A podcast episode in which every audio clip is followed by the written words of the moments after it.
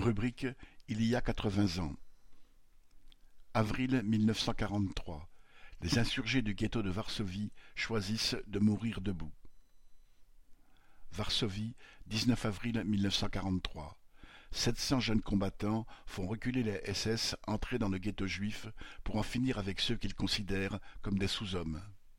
Le commandant de l'opération n'ose pas l'annoncer à Hitler, tant cette première insurrection de la guerre lui paraît inattendue et incroyable. En 1943, il ne restait à ces insurgés de Varsovie d'autre choix que de subir la barbarie nazie ou de mourir en combattant. D'autres insurrections allaient suivre la même année dans le ghetto de Bialystok et dans les camps d'extermination de Treblinka et de Sobibor. Les grandes puissances dites démocratiques étaient entrées en guerre contre l'Allemagne pour défendre leurs intérêts impérialistes et non pour des considérations humanitaires. La Deuxième Guerre mondiale renvoyait toute l'humanité au fond de la barbarie. Pour les Juifs et les Tziganes, c'était le retour au Moyen Âge avant l'extermination. Ce n'est cependant pas ce qui intéressait les alliés occidentaux, qui, informés dès 1942 du génocide en cours, n'allaient rien tenter pour l'arrêter. Dès 1940, à Varsovie, la population juive avait été enfermée dans un ghetto. Au fil de la guerre, plus de quatre cent trente mille juifs durent s'y entasser, et les plus pauvres survivaient dans les caves, les escaliers, les cours, n'importe où. Il n'y avait pas assez à manger pour survivre. Les maladies, la misère et la violence engendrées par la situation achevaient ce que la faim avait commencé. Le ghetto devenait un mouroir où chacun pouvait voir son propre avenir en croisant dans la rue le cadavre d'un enfant ou d'un vieillard mort dans la nuit. Les exactions et le sadisme de la soldatesque faisaient le reste. L'antisémitisme répandu par l'Église catholique polonaise, entre autres, contribuait à diviser et à empêcher la conscience d'un sort commun de part et d'autre des murs. Mais le pire fut de faire gérer le ghetto par un conseil juif pour assujettir la population, le Judenrat, disposant d'une police juive de quelques deux mille hommes chargés de faire régner l'ordre, l'ordre bourgeois et l'ordre nazi. La vie du ghetto reproduisit celle de l'extérieur en plus caricaturale et plus misérable. Les notables, les riches, les truands purent se convaincre qu'en payant, ils protégeaient leur vie et celle de leur famille. Ceux-là trafiquaient pour leur propre compte, espérant survivre aux dépens des autres.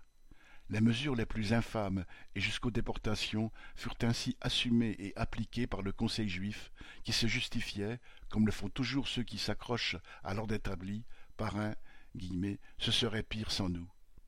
Des dizaines de milliers de juifs moururent ainsi, éliminés par l'inégalité sociale, la faim et les maladies, avant que n'arrive le pire.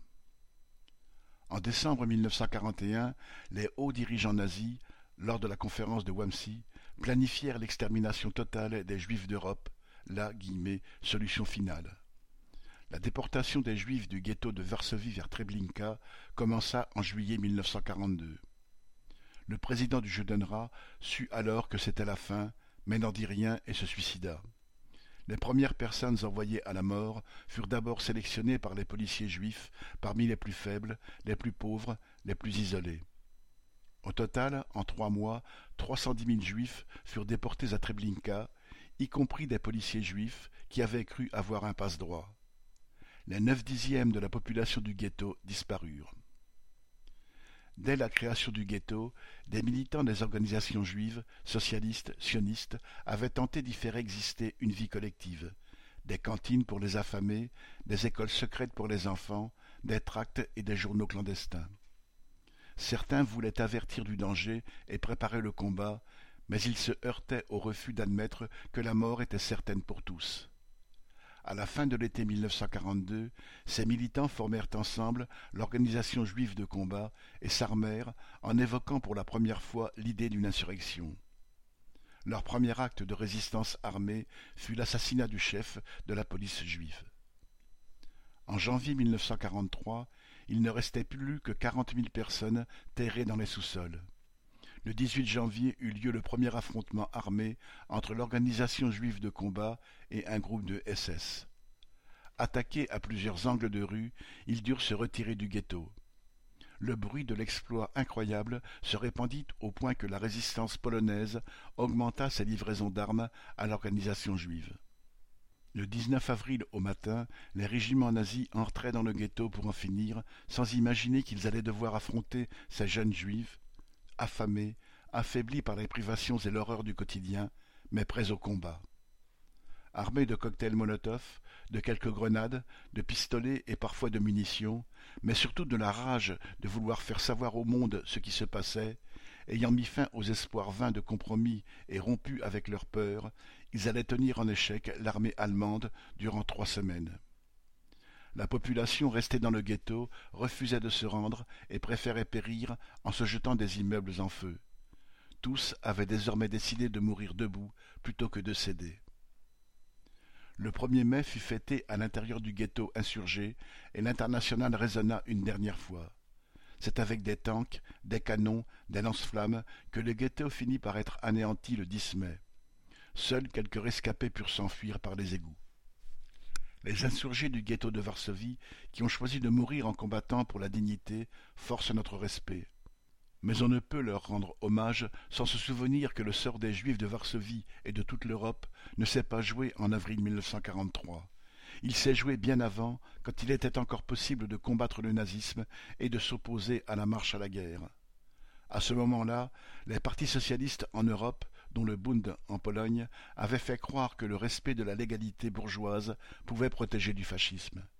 C'était désarmer les opprimés en cachant que le nazisme signifiait une politique d'anéantissement des organisations de la classe ouvrière, avec comme corollaire probable la destruction physique des juifs. Les trahisons de l'internationale communiste n'étaient pas moindres, car sa politique, imposée par Staline, avait abouti à la tragédie d'une défaite sans combat pour le prolétariat allemand en 1933, puis à l'échec de toutes les révolutions qui auraient pu arrêter la marche à la guerre. Le mouvement ouvrier international s'en était trouvé profondément démoralisé. Quatre-vingts ans plus tard, on ne peut penser aux combattants de Varsovie sans penser à l'avenir rempli de nouvelles horreurs que réserve à l'humanité le système capitaliste en crise. Une chose est sûre, il faut avoir conscience que ce système fauteur de guerre n'offre que deux voies possibles à l'humanité, le socialisme ou la barbarie, sans quoi on ne peut qu'être de nouveau désarmé. Marion Ajar